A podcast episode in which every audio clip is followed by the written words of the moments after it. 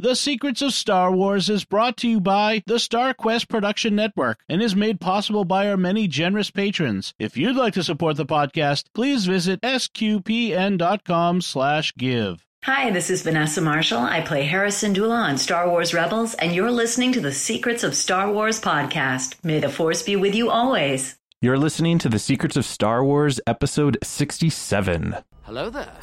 It's a power that Jedi have that lets them control people and make things float. Impressive. Every word in that sentence was wrong. Help me, Obi-Wan Kenobi. You're my only hope. This station is now the ultimate power in the universe.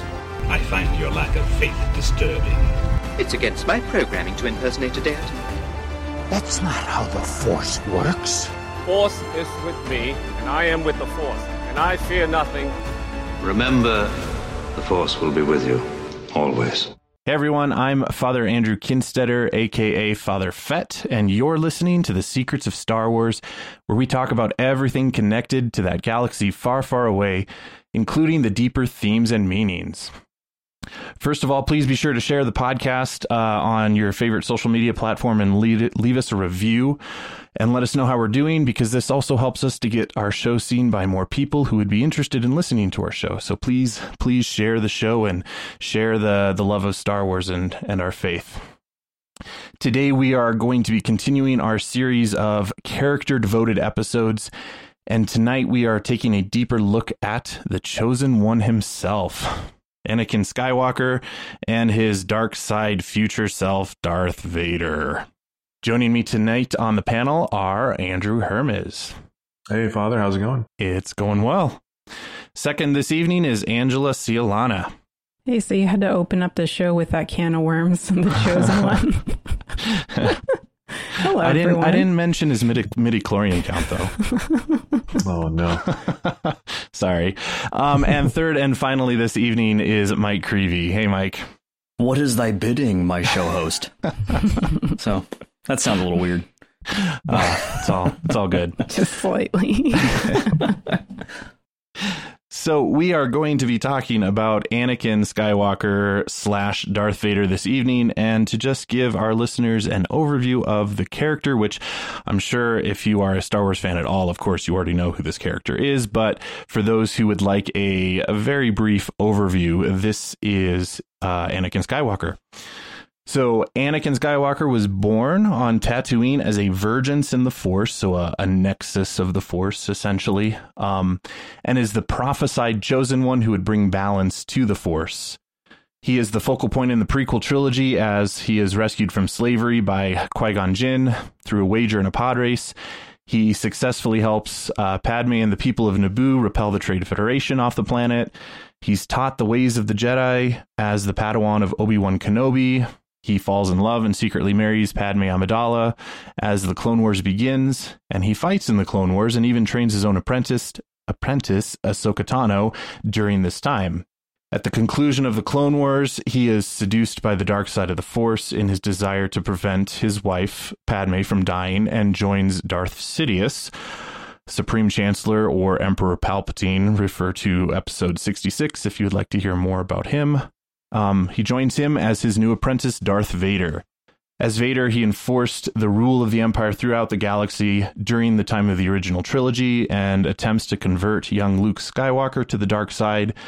Um, but ultimately, Luke, his son, redeems him by not killing him in anger and reawakens that part of Vader that is still good.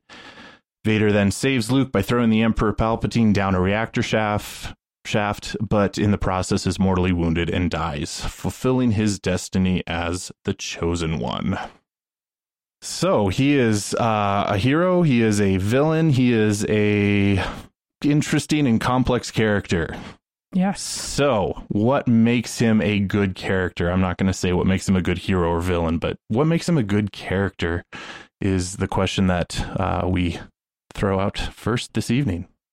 It's a loaded question. I was I was ready I was ready to answer a different question. I was ready to answer what makes him a good villain. Oh, well, I was then- like, okay, I've got my notes. well, what makes him a good villain or, or character? Well, well, to answer the character question, I think he's one of the few, maybe the only example of a character that's been a villain of a trilogy and has been the protagonist of another trilogy, basically, you know, mm-hmm. in the mm-hmm. prequels, you know, until the very last act of the, the third film.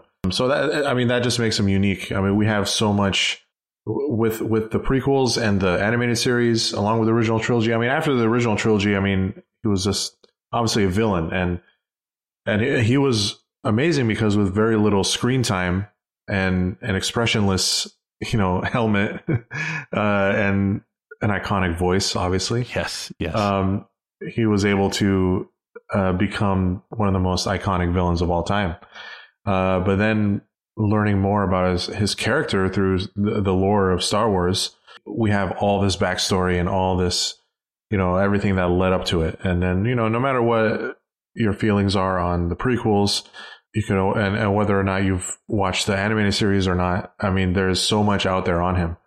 Uh, and he's such a fleshed out character uh, that you're hard pressed to find any character in, pop culture that's uh, that has just so much material behind him, uh, and and uh, that's really, I mean, really, this some would argue the story is still being written on him, but I think after you know this the the sequel trilogy and, and after Rogue One, you know, it's it's a good capstone, you know, for for for, for such yeah. a such a character. I mean, what what a amazing, amazing uh, IP for for Disney to have, you know, that character, and for Star Wars to have had for all those years, Lucasfilm. Um, so it's a really uh, we could go on and on about it, and we will throughout this podcast. But I mean, it, it, it'll be hard to find a character like him.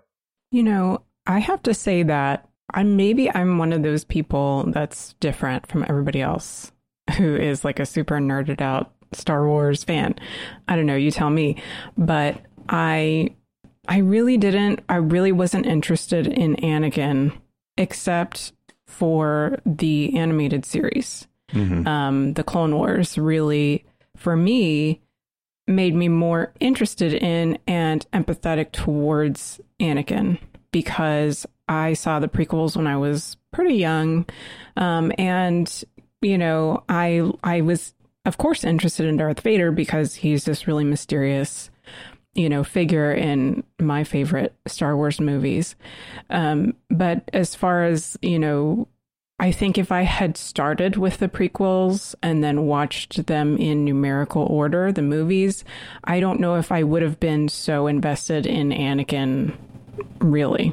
One of the things that um, I appreciate about the animated series is that I get to spend more time with Anakin and I get to understand what just makes him a person? Like you know really somebody that i can relate to more and i can see myself interacting with just as a human being. So you know that for me that's what is interesting uh, for me in terms of the content that's around anakin even though there's so much that you know you can pull from.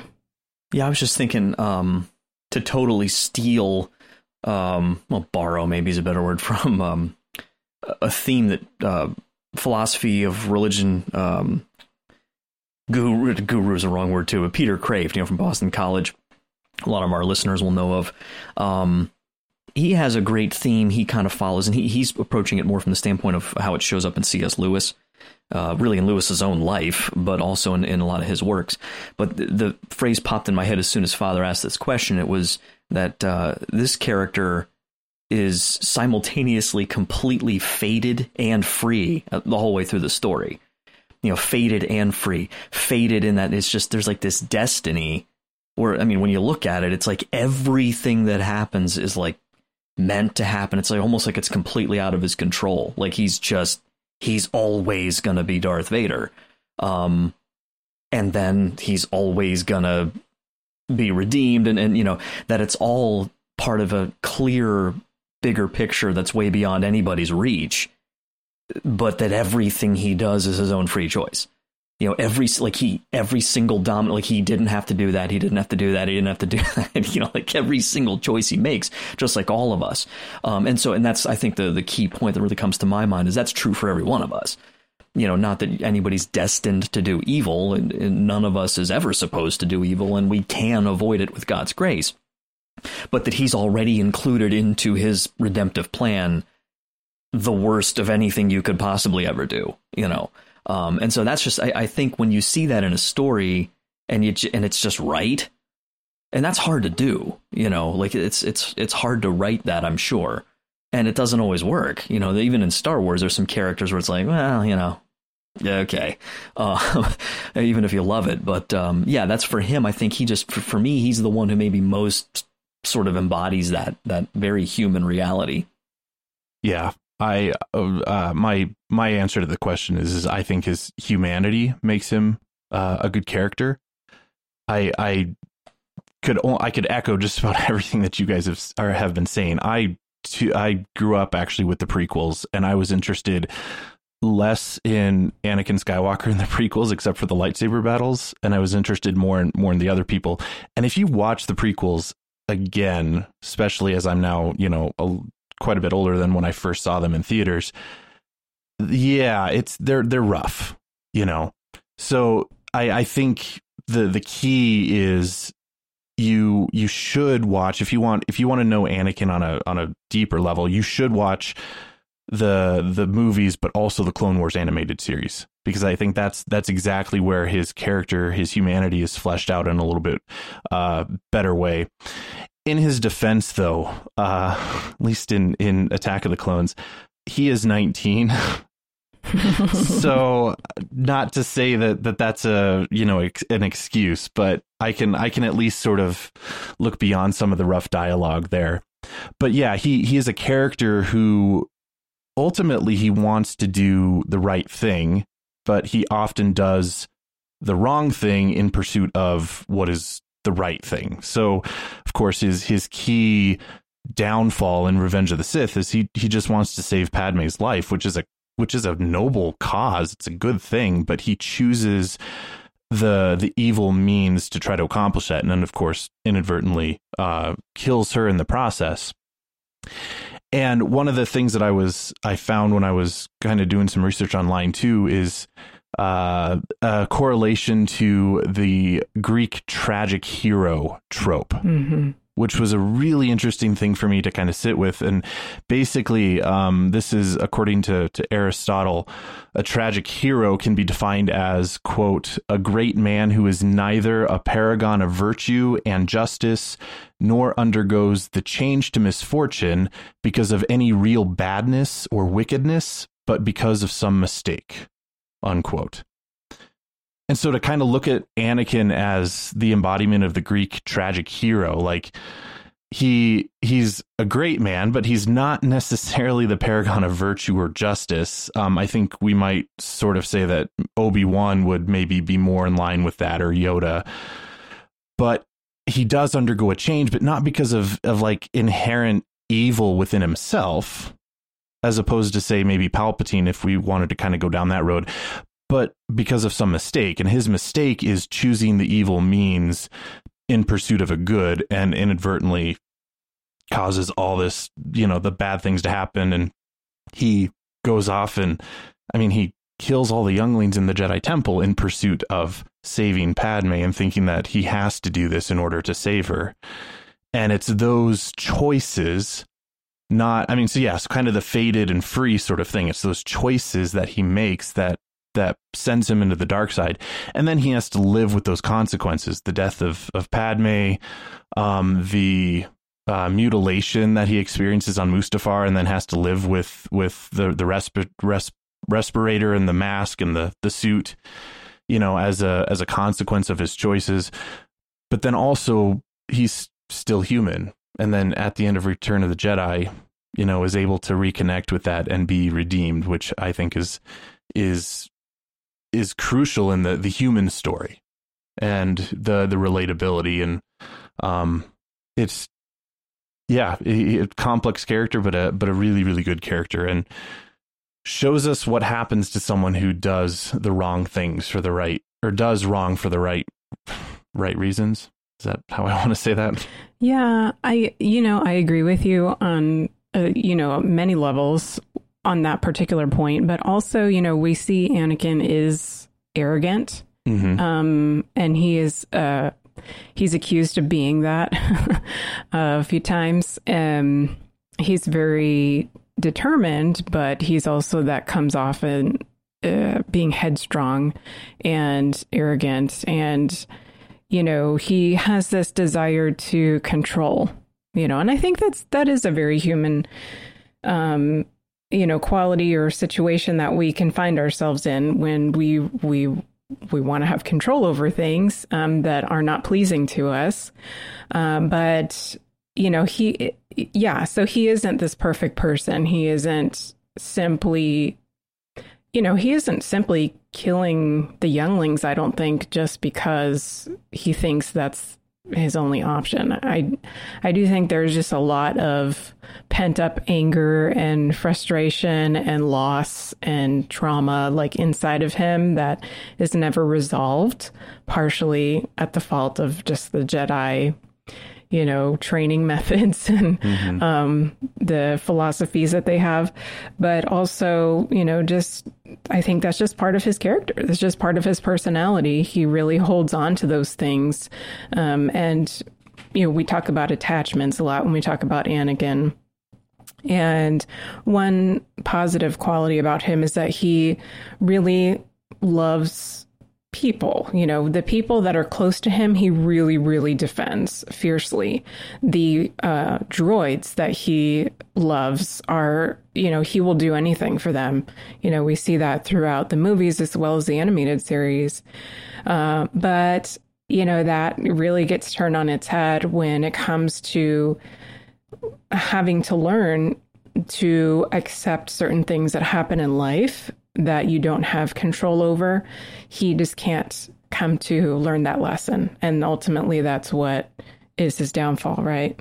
So I think, yeah, that he is he is very much what you're describing the the Greek tragic hero. Um, and but I, you know, at first when I was reflecting on Anakin, I was like, oh well, he was just kind of caught, you know, run, ran out of options, right? And I think we talked about that on the last episode with Palpatine that uh, he, you know, he felt like he didn't have any other options, so he just had to make a deal with the devil, you know. But um, I think part of it was also just the fact that he didn't he didn't develop himself in virtue, you know. Um, and when you do that, then you're able to resist temptation.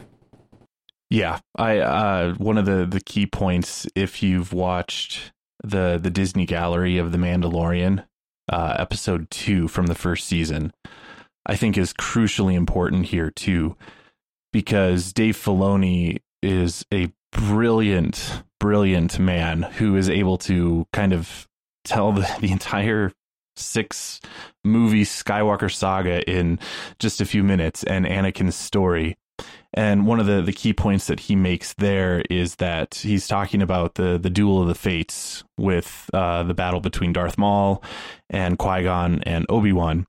And he talks about the duel of the fates as the duel of the fates is actually the they're fighting for the fate of Anakin.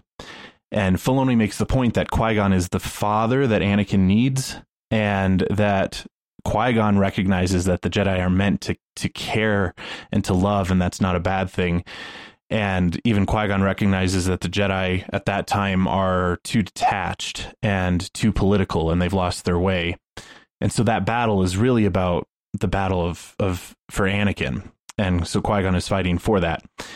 And when Qui Gon dies, then Anakin is left with Obi Wan, who initially looks at Anakin with sort of, you know, who's this random tag along character. another pathetic life form. Right, right, right. rather than rather than a father figure. So um, Obi Wan, of course, becomes his brother, but he never was a father figure for for Anakin.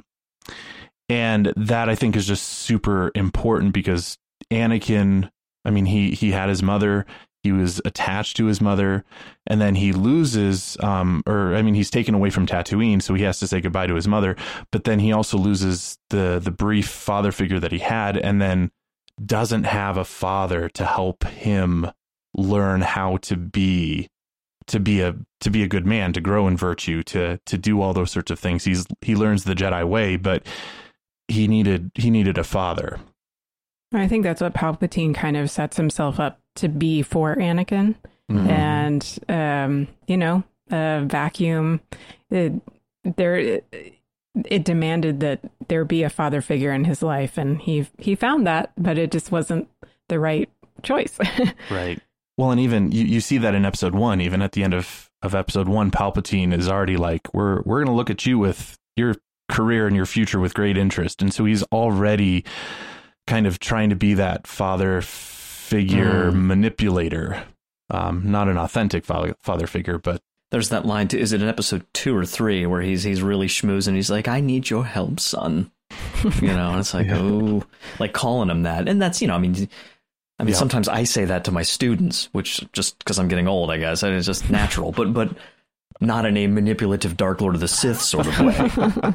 Gee, that's different. Yeah no it's different yeah and and a theory that i've i've seen you know many times uh, that's been said about star wars and and his character is that you know after Qui Gon dies, obviously his destiny was or his fate was you know chosen to, go towards the dark side and and become Darth Vader. But there's like a theory that that had to be part of the plan because part of uh, bringing balance to the Force was wiping out the Jedi.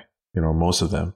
Uh, you mm know, mm-hmm. because the Jedi at the time, again, they didn't know what to do with him. Qui Gon was the only person that knew what to do with him. Once he was out of the picture, the only way that it could, ha- you know, it had to happen the way it happened. He had to wipe out almost all the Jedi and then ultimately kills Palpatine to, to truly bring, bring balance for 30 some odd years.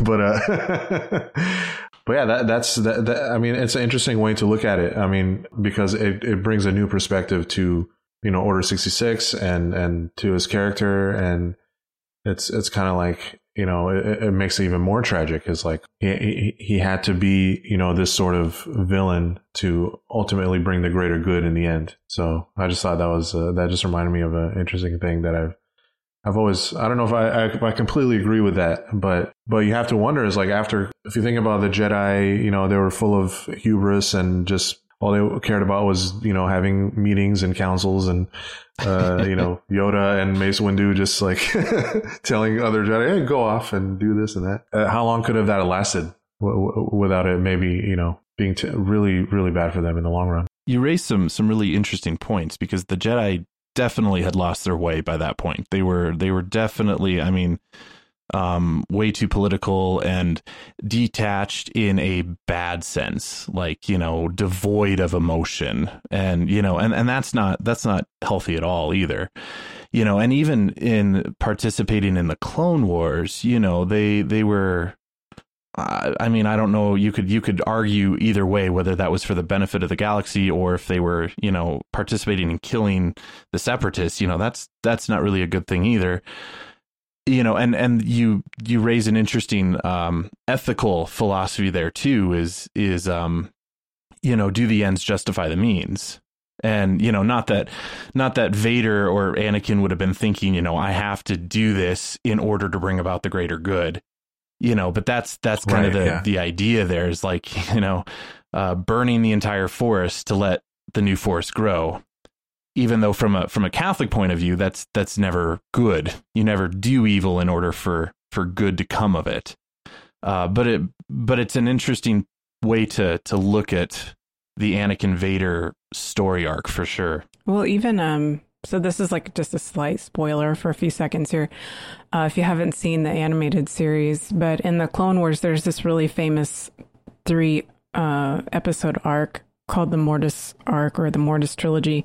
And in that trilogy, essentially it is told to Anakin, you are the chosen one. And it's sort of like proven by a test that he's the chosen one. And there's, I think, like once each episode even like they kind of reinforce that that concept and in the last one he is sort of he's shown hit what he will do in the future and um, what his destiny is, right? And and he's told, well, you don't you don't necessarily have to do that.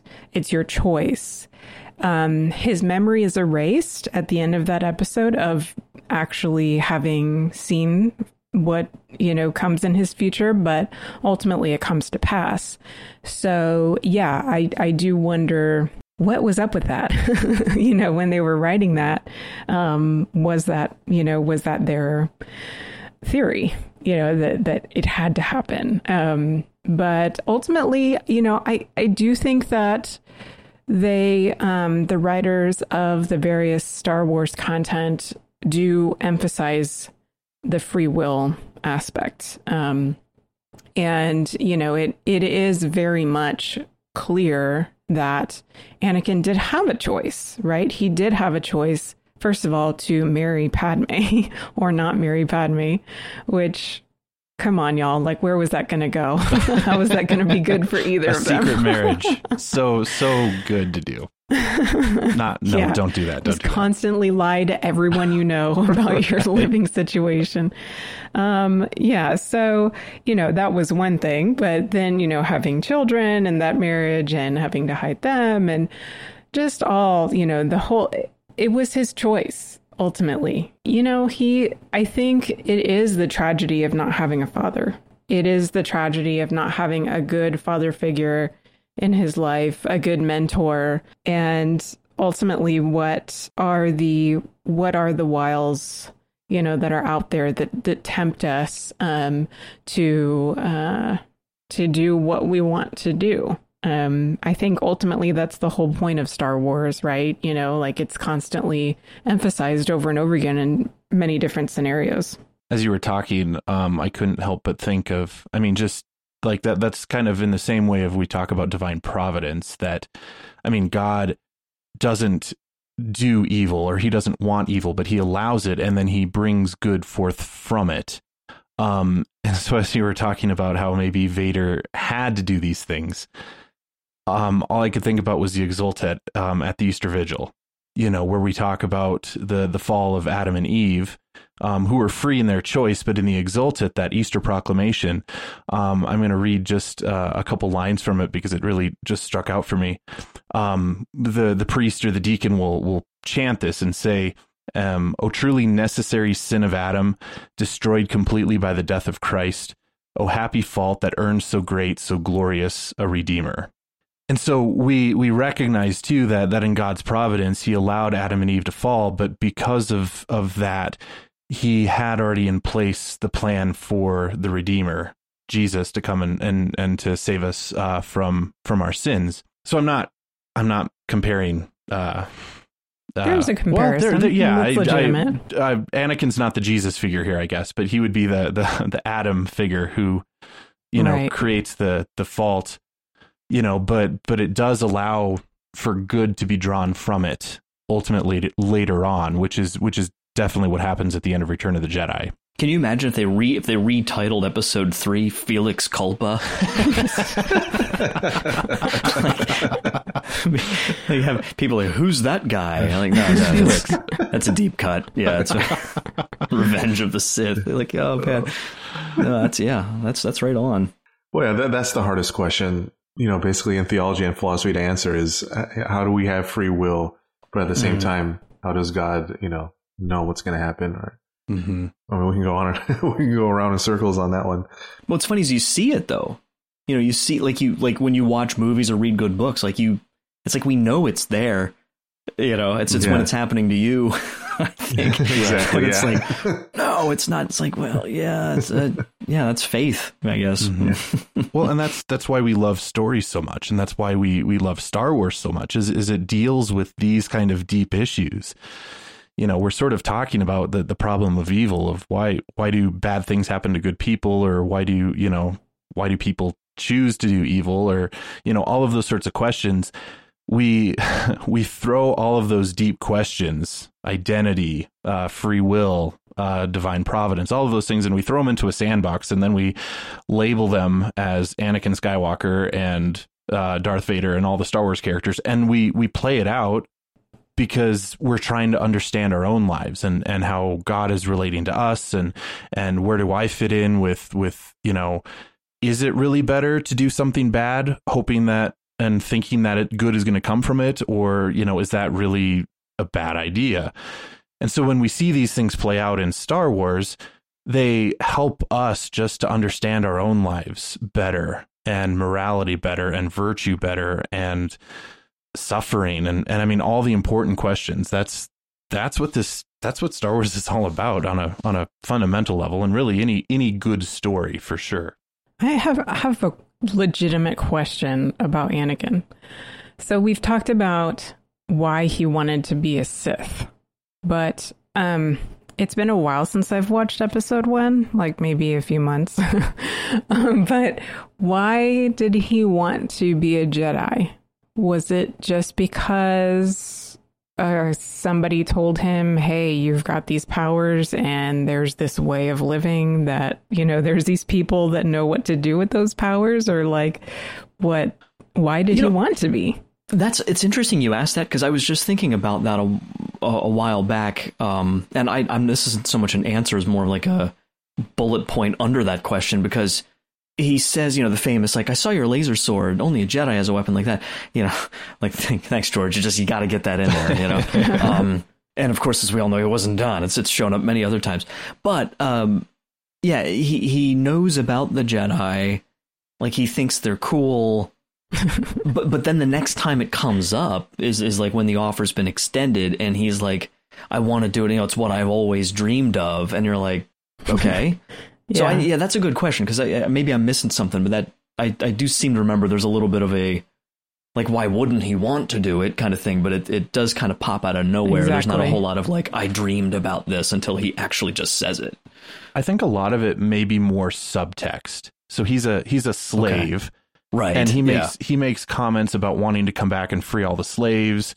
And so mm. I mean, mm. I think he has this desire to um, of liberation for himself and for his friends, and but ultimately for all people. So maybe he's he has these desires to do good on a big scale, but then I also think he just he has a desire for adventure. At one point, he makes the comment to Qui Gon that he wants to be the first one to see them all, all the right. stars and all the planets. You know, mm-hmm. so maybe it's a combination of the two. And if he's a Jedi, he would have that opportunity to go on this adventure. Um, so you know, so maybe not completely altruistic in his thoughts, but somewhat altruistic. By the way, to to um, well, no, sorry. I, I, I'm tempted to turn this. I, I don't know if we want to turn this into a Q and A with, with Father or just keep putting him on the spot. But I, but no, it does relate a little what you just said. Um, and I'm, this might be a topic for another time. But I'm just curious because I know it's been mentioned before in a previous show about the cool stuff coming up in some of these uh, some of the novels and some of the other literature um, about the the Chiss having force sensitive kids who are basically their navigators who u- utilize the force to navigate their ships because of the chaos. And they're called skywalkers. Yeah. is is there i'm sorry if we've already brought this up but now i'm just wondering like with his interest in you know adventure and, and of course like his his flying capability i just don't know like is there do you know if there's any plan or do you suspect there's any plan to actually make that connection or some kind of because like why is he named that? You know he's oh, like his mom's last name is skywalker you know what i mean? Because he doesn't have a human he doesn't have a father so why is she called skywalker? I, I don't know. It's just I don't know. I've, I've it seems like something you wouldn't just leave that open or I mean you didn't have to call the Chiss kids Skywalkers. There has to be a reason they're doing that. I've wondered that too. I've I've sort of chalked it up to just coincidence because the Chiss are are out in the unknown regions. So I right. it'd be hard to to to see how that would connect with Shmi's ancestors. Right. And she's she's not Chiss, you know. Yeah. Right. Um, however, there is still two more books coming in the Chiss Ascendancy trilogy. So right. the second one is coming this spring sometime. And I mean, knowing knowing Timothy Zahn and his writing, he could he could have planted that name in an earlier book with the intention of kind of the the hook line and and getting the opportunity to flesh that out in a in another story down the road because that's that's how writers get sequels is they'll plant something that they won't pay off in the one book but then they'll get to write it out in the next book so I really wouldn't be surprised at all if there is a connection. Um, right now, I'm sort of there. There's a strong correlation, I guess, in in maybe um, Anakin's desire to travel and and pilot. Yeah, with a with the Skywalkers and the Chiss, but like you know how in our real world history, there's so many instances of slaves, like uh, slave holders having relationships with slaves. So I don't know if there's any like remote maybe like um, you know, rem- very remote heritage, you know, of um, how long has Shmi's family been enslaved, or you know, like. Mm-hmm. Or they, you know, they, their ancestors could have encountered the Skywalkers and or maybe an orphan right. encountered the Skywalkers and and yeah, like the name, or I mean, there there could the be, or they're like Rey and and are denouncing their Palpatine ancestry and taking on that name from for mm-hmm. some connection. So I guess it's at this point it's sort of cool. a stay tuned sort of thing. Um, but I think I think yeah. you're right that there wouldn't be you wouldn't have Chiss Skywalkers without it having some connection to the big Skywalkers of the of the whole story. But well, and the idea that you know that kind of imagery, like the the word itself makes sense then, like in their context, like right. the Skywalker, the one who's you know navigating it. Like, why would you like? that famous name, like the most mm-hmm. famous name in all of Star Wars, that now you like it doesn't make sense to have it primarily make the most sense in a context that was just introduced randomly. You know, yeah, yeah. I don't know. That was mm-hmm. just a just a thought. Original, of course. Now that being said, originally his last name was supposed to be Star Killer, but that's a whole other Star Killer base. That's, that's what a stupid, you know. oh, right. Well, that Lego special keeps coming up. the gift there was some great Vader, the great Vader content in that. yeah. Oh, absolutely. the poor neglected Vader. Yeah. Palpatine, who was supposed to be his father figure, just. Anyways, yeah, um, that's that's good. we have a whole podcast on that. That's we right. That's right. Go back and listen to our Christmas special. Oh my. Um, I guess let's let's talk about Vader for just a little bit. I know we we talk uh, quite a bit about just Anakin, and and of course that's uh, we we have to because that's that's how Vader is born. Uh, but but what do what do you think of Vader as a villain? And I mean, um, of course, it's um, perhaps he, he you view or perhaps people would view him differently when they first saw him in 1977 versus then seeing the prequels and knowing the backstory. But he is definitely one of the iconic villains of all time. So uh, he succeeds in that, and and what do you guys think he did good? Um, how well was he a villain? I guess maybe is the better question. I think he's as good as you could be. I mean, he had the whole package. I mean, it, it, you talk about Vader as as a villain. You know, you had obviously the costume, uh, the helmet. You know, I wasn't alive when Star Wars first came out at the time, but it's a costume that that has you know stood the test of time. And uh, I can only imagine the initial impact of seeing it in the theater in 1977 because it still lands quite an impact now. I mean, now is such a part of pop culture that you know it's it's it's a symbol. It's, I mean, you see a Darth Vader helmet, you know what that represents. Factor that in with uh, you know James Earl Jones's voice again. I mean, the voice of CNN and the voice of Darth Vader, and the voice of Simba's father, uh, Mufasa. Yeah, yeah. Uh, you know, right.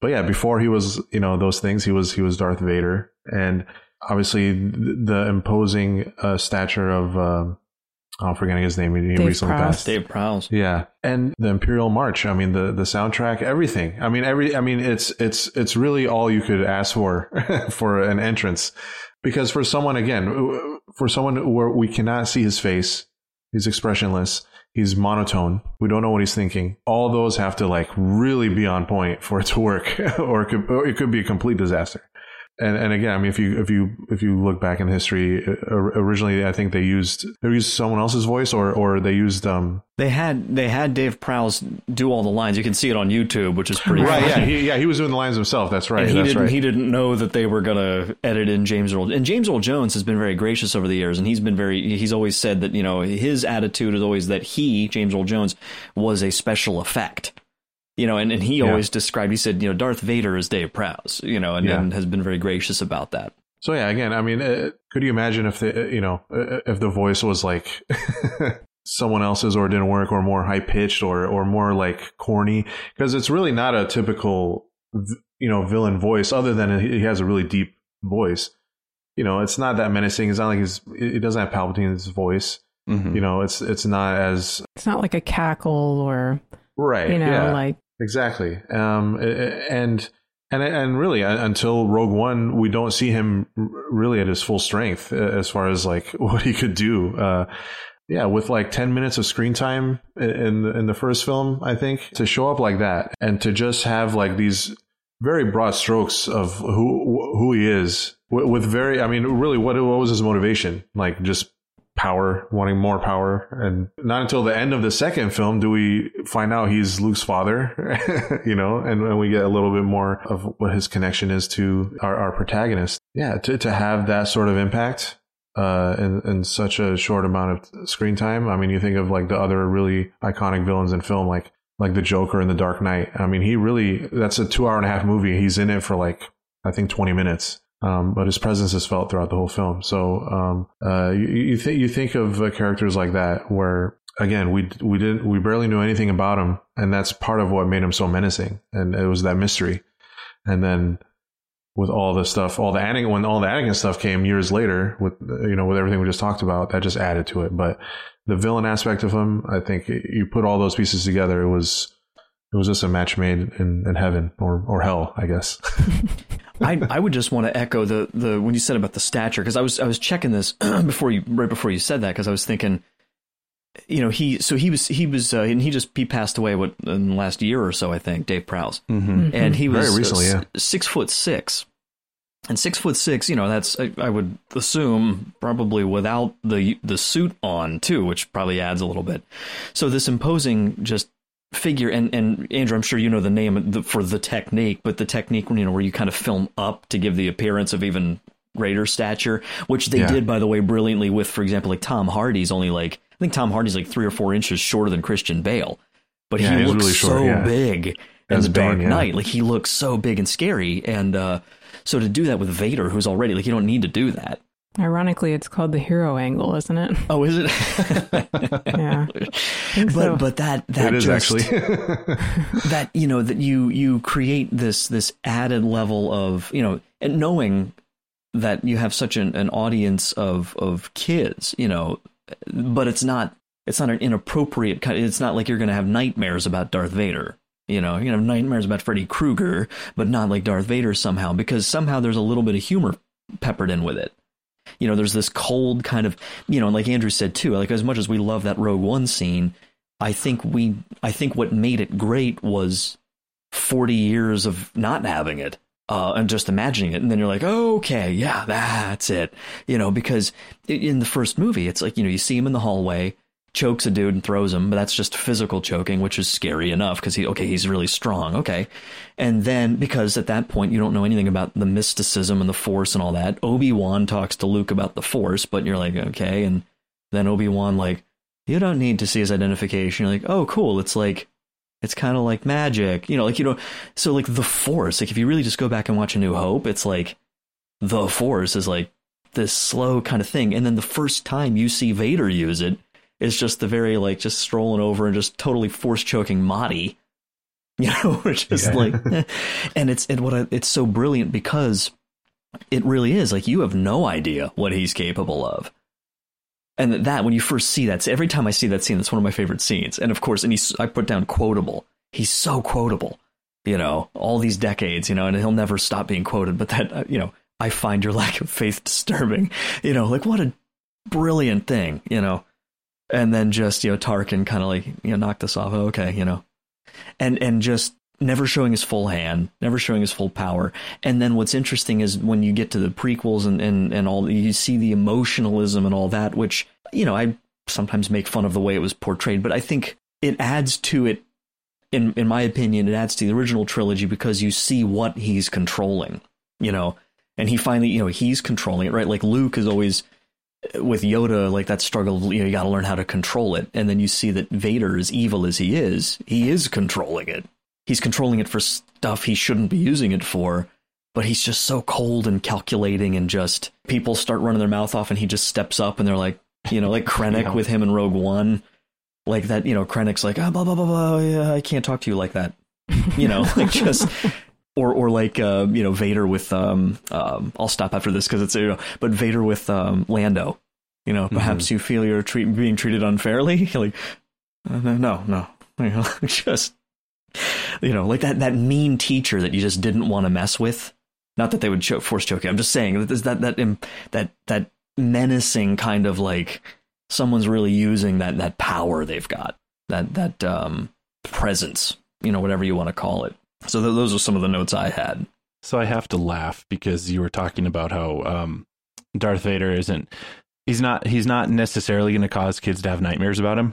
If you go on YouTube and look for um, Star Wars as told by a three year old, um, it is the most adorable video ever and like this little girl is like she she's so she's just fantastic. And and at one point she just kind of goes like all matter of factly she's like and don't talk back to Darth Vader cuz he'll get you and like it's the most adorable thing ever.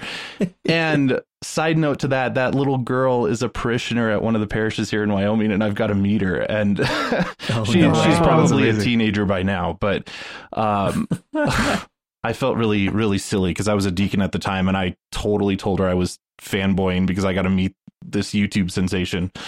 Um, but, uh, you know, but the way she talked about Darth Vader was just priceless. So go uh, look that up on YouTube. She's absolutely adorable. So she's not scared of Darth Vader. Uh, one of the things that Mike brought up was like humor kind of peppered here and there. And, you know, this isn't maybe more of a an, a Darth Vader thing, but definitely an Anakin thing is his his sense of humor. I think he gets that from Obi Wan. You mm-hmm. know, like some of my favorite scenes are just you know them in the elevator. You know, yes. whatever you call it in Star Wars. But um, yeah, I mean, just having a character who is so like his wit is so biting and um, he's very sarcastic, just like Obi Wan and. Um, very brash. You know, um, the clone troopers always talk about, you know, how memorable their um, adventures were with, um, what I guess, how did the General Skywalker. So, um, yeah, I just that's one of my favorite things about Anakin is his his sense of humor and just how um, his arrogance can be very humorous. Do you guys still cringe, by the way, every time at the beginning of um, episode two and the walking in the bar and Obi-Wan just says, why do I feel like you're going to be the death of me? I'm like, that's, that's a little, that's a little cold. like every time I see it, I'm like, that's too much. Come on. Uh, oh. Spoiler alert for those of you who don't know, because he kills him. No, uh, yeah, that, yeah, I'm pretty sure. Yeah, I don't think we lost anybody on that one. uh, no uh, we've sort of uh, transitioned, which is great, to kind of our favorite qualities. So, uh, so thanks, Angela, for keeping us on track. Uh, I, I, will say that that my favorite quality of of, and I'm going to say Anakin because I'm going back to to pre Vader, but I I really appreciate yeah his um really his piloting skills. I my favorite moment mm. is is the pod race and mm. uh, you know like that was as a kid one of the coolest sequences in all of star wars yep you know so so to see him as a pilot then and of course that just then is reinforced by how he's as a jedi and his pilot piloting skills as a jedi or you know in episode two when he when he like jumps out the window and attaches to that assassin droid and then like is in a car or a speeder car chasing you know the Zam Wesell across the Coruscant skyline and um just yeah so uh there he did have a lot of fun I think in uh the the, the prequel era for sure. What about the rest of you guys? What are your favorite uh, qualities and moments of Anakin? Well, one of my favorite qualities um, also is his belief in the Force. Like, not just what he can do uh, with the Force, but also like he really does believe in it. He really, um, I mean, obviously he he believes that possibly you know it can bring Padme back from the dead or keep her from dying, and and uh, you know, of course, the line that you you brought up, Mike. Um, I find your lack of faith disturbing. But just, you know, the, he's sort of like the ultimate believer in a way. And I think um, that sort of factors into maybe his I really I think one of my favorite things about my favorite Star Wars movie um 6 is that throughout that movie you see him sensing Luke's presence and sensing what is going on with Luke and sort of like just really sensing things in the force.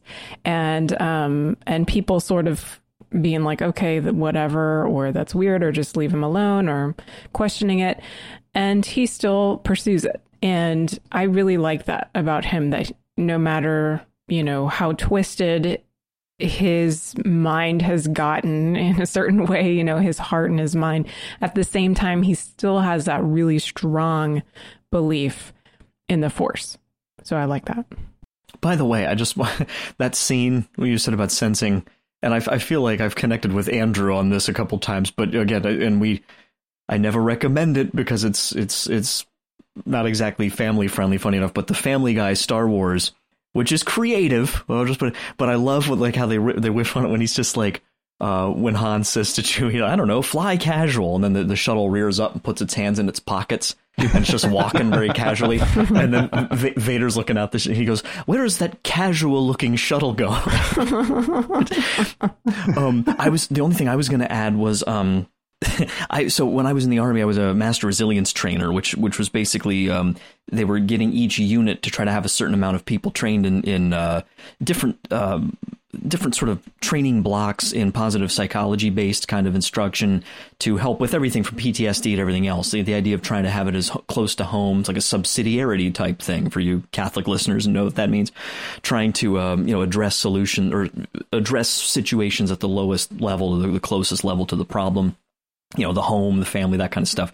So in that army situation to, to try to have in in unit training for people struggling with stress and all that kind of stuff. And the reason I bring that up is resilience. You know, it was, was right in the title there. And we would always teach from the get go that the resilient person is not the person who never falls, but they're like a tennis ball, the person who bounces back. And with that serious introduction, I say something less serious now.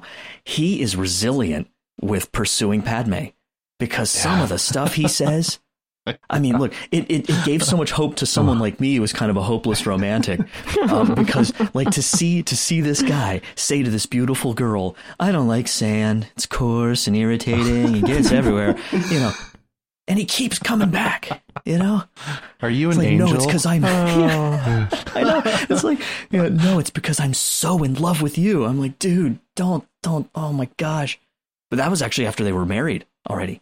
So it gave me hope. it gave me hope, and uh, that hope prevailed, thankfully. So, so you know, uh, resilience, Anakin, absolutely. Andrew, what about you? Any favorite qualities or moments? There's obviously his redemption, the Return of the Jedi, and you know everything that led up to it, and then again factoring in the whole storyline. You know, after watching the animated series and and uh, and the prequels, for better or worse, I mean, it just gives it so much more weight. And you know, ultimately, when when he battles Obi Wan. I mean that that scene still gives me chills, especially when Obi Wan you know yells out, "You were the chosen one." The the tragedy of of Anakin. That's that was like the moment when I when I think of that character. I always always go back to that scene and that line specifically.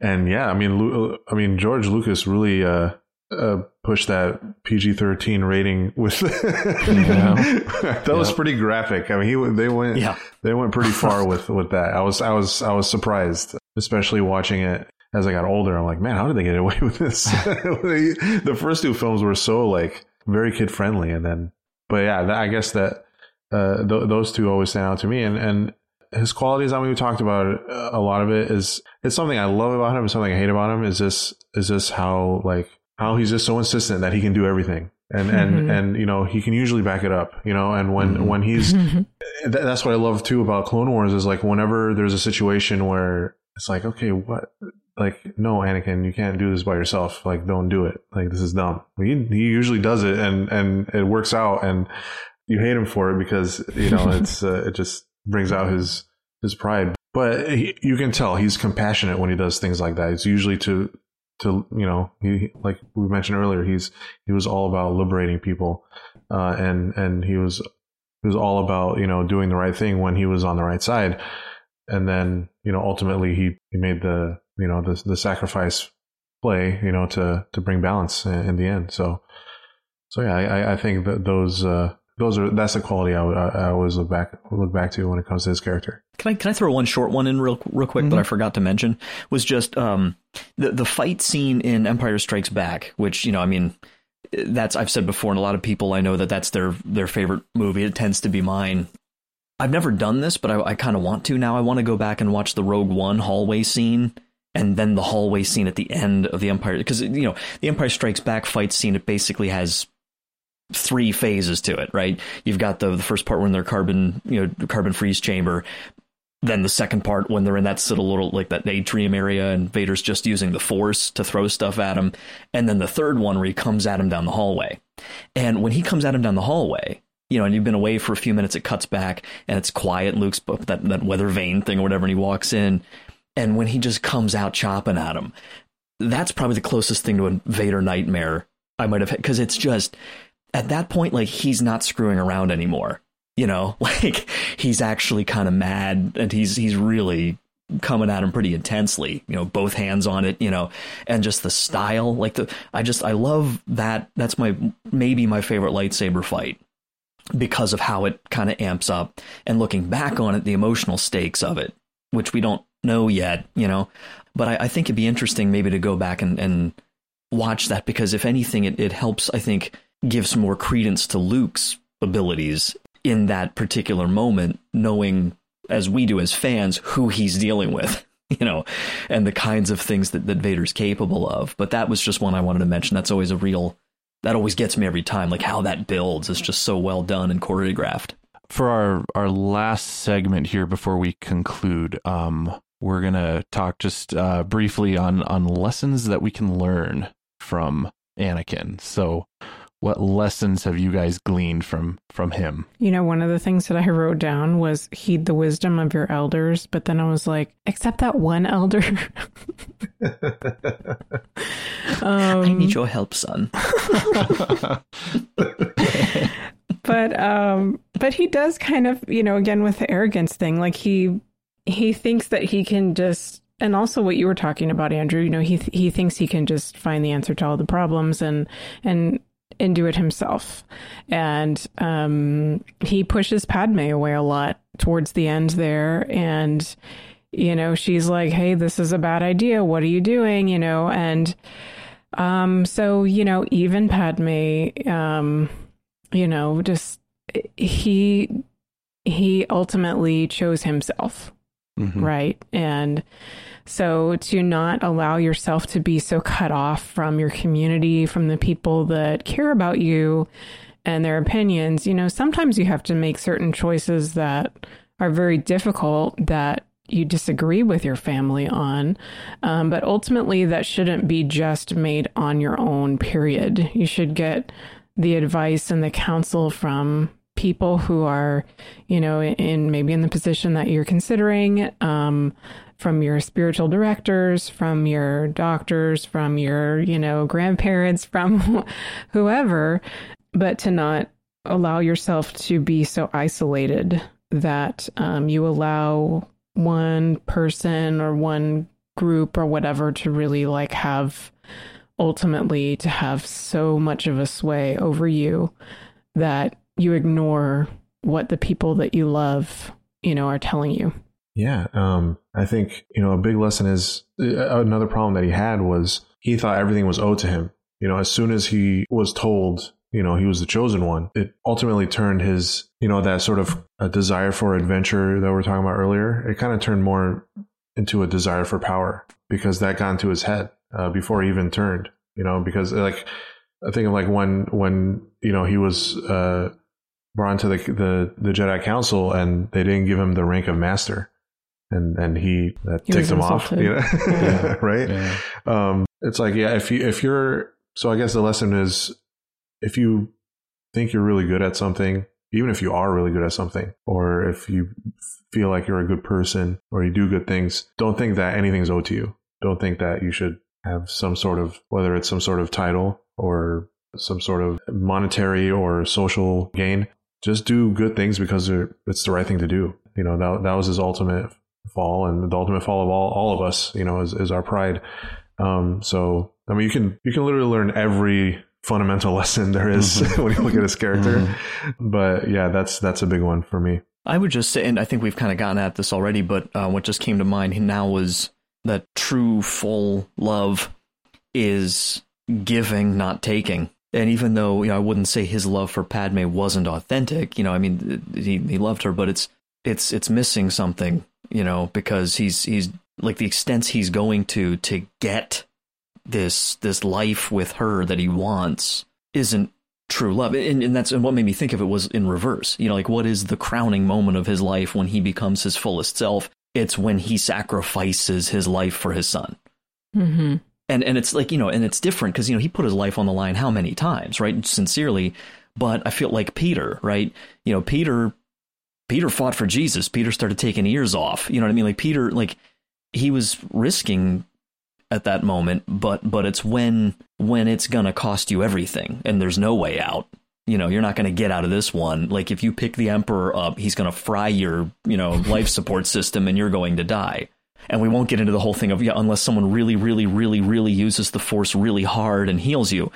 We're, we're not going to we're not to get into that one. But no but but but truly like you know to just uh, to do that in that moment knowing he's going to die you know that that's to me i always see that as that's the moment when he is his fullest self and that's what he was always looking for um, and finally realizes it at that moment. Yeah i would i would sort of jump from that and and the, the lesson that that i wrote down was that redemption is never too late or too far from someone who is willing to repent and change.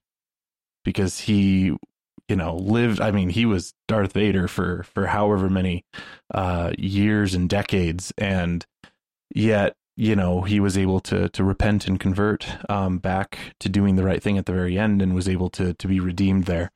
You know and that's just a that's a lesson for for all of us too is is no matter how far we've you know strayed from uh the faith or strayed from doing the right thing you know it's never too late uh to repent and come back and that's uh, the beauty of our God is he's he's always there waiting. He's never going to force, but he's always there inviting and and offering his mercy and his forgiveness to those, um, even if their entire life they've they've fallen away and, and strayed. But if they come back with a repentant heart, uh, re- redemption there is is never too late. So definitely a good a good character for us to to to look to for these kind of things. Any final comments or observations that any of you have on Anakin slash Darth Vader? I feel like there's so much still, but Yeah. um, Yeah. I'm looking forward to what our our audience, our listeners have to say too about Darth Vader. I'd love to hear what their favorite moments and favorite qualities and lessons are. Absolutely. Yeah, so that's that's kind of where we'll we'll end this, and listeners definitely let us know uh, what your thoughts are on Anakin and Darth Vader, and you know whether you thought he was a, a good hero and a good villain, what your favorite aspects um, of the character were, what lessons you've learned from him, how you've connected and related to him. We'd love to hear it all. So you can let us know through various different ways. Uh, you can comment on our Facebook page um, at uh, StarQuest on Facebook.com slash StarQuest Media. You can tweet at us at uh, at SQPN on Twitter. You can also email us any feedback at Star Wars at SQPN.com. So definitely we look forward to continuing the conversation through those various mediums. Also, at this point, we'd like to take a moment and thank our patrons who make it possible for us to create the secrets of Star Wars, including this week Lisa R., George U., Amy M., Connie W., and Robert H. And now is definitely a great time to become a StarQuest patron if you are not already doing so. Because thanks to a generous gift from a StarQuest supporter, when you start a new Patreon monthly pledge at sqpn.com slash give, the first three months will be matched by an equal amount from our donor. So if you become a patron at $10 per month, after three months, our donor will give $30 to StarQuest to support all our shows, including this one, making your gift go even further. So if you've been thinking about becoming a StarQuest patron, now is definitely the time to do so. And visit sqpn.com slash give today to become a patron. Also, of course, be sure to subscribe to the show in Apple Podcasts, Google Podcasts, or your favorite podcast player if you have not already done so, so that way you don't miss a single episode when we release them. You can also find us on the SQPN YouTube channel. Just be sure to click the bell to receive notifications of new episodes. And you can find any and all previous episodes of The Secrets of Star Wars by going to sqpn.com slash Star Wars. And we will be back in two weeks as we continue our character series by taking a deeper look into the very, very, very, very old character of Yoda himself. So until next time, Andrew Hermes, thank you for joining me and sharing the secrets of Star Wars. Thanks for having me. Angela Cialana, thanks for joining us this evening as well. It was a pleasure. And Mike Creevy, thanks for joining us. Oh, thank you guys. Can't wait for the next one. And once again, I'm Father Andrew Kinstetter. Thank you for listening to the Secrets of Star Wars on StarQuest.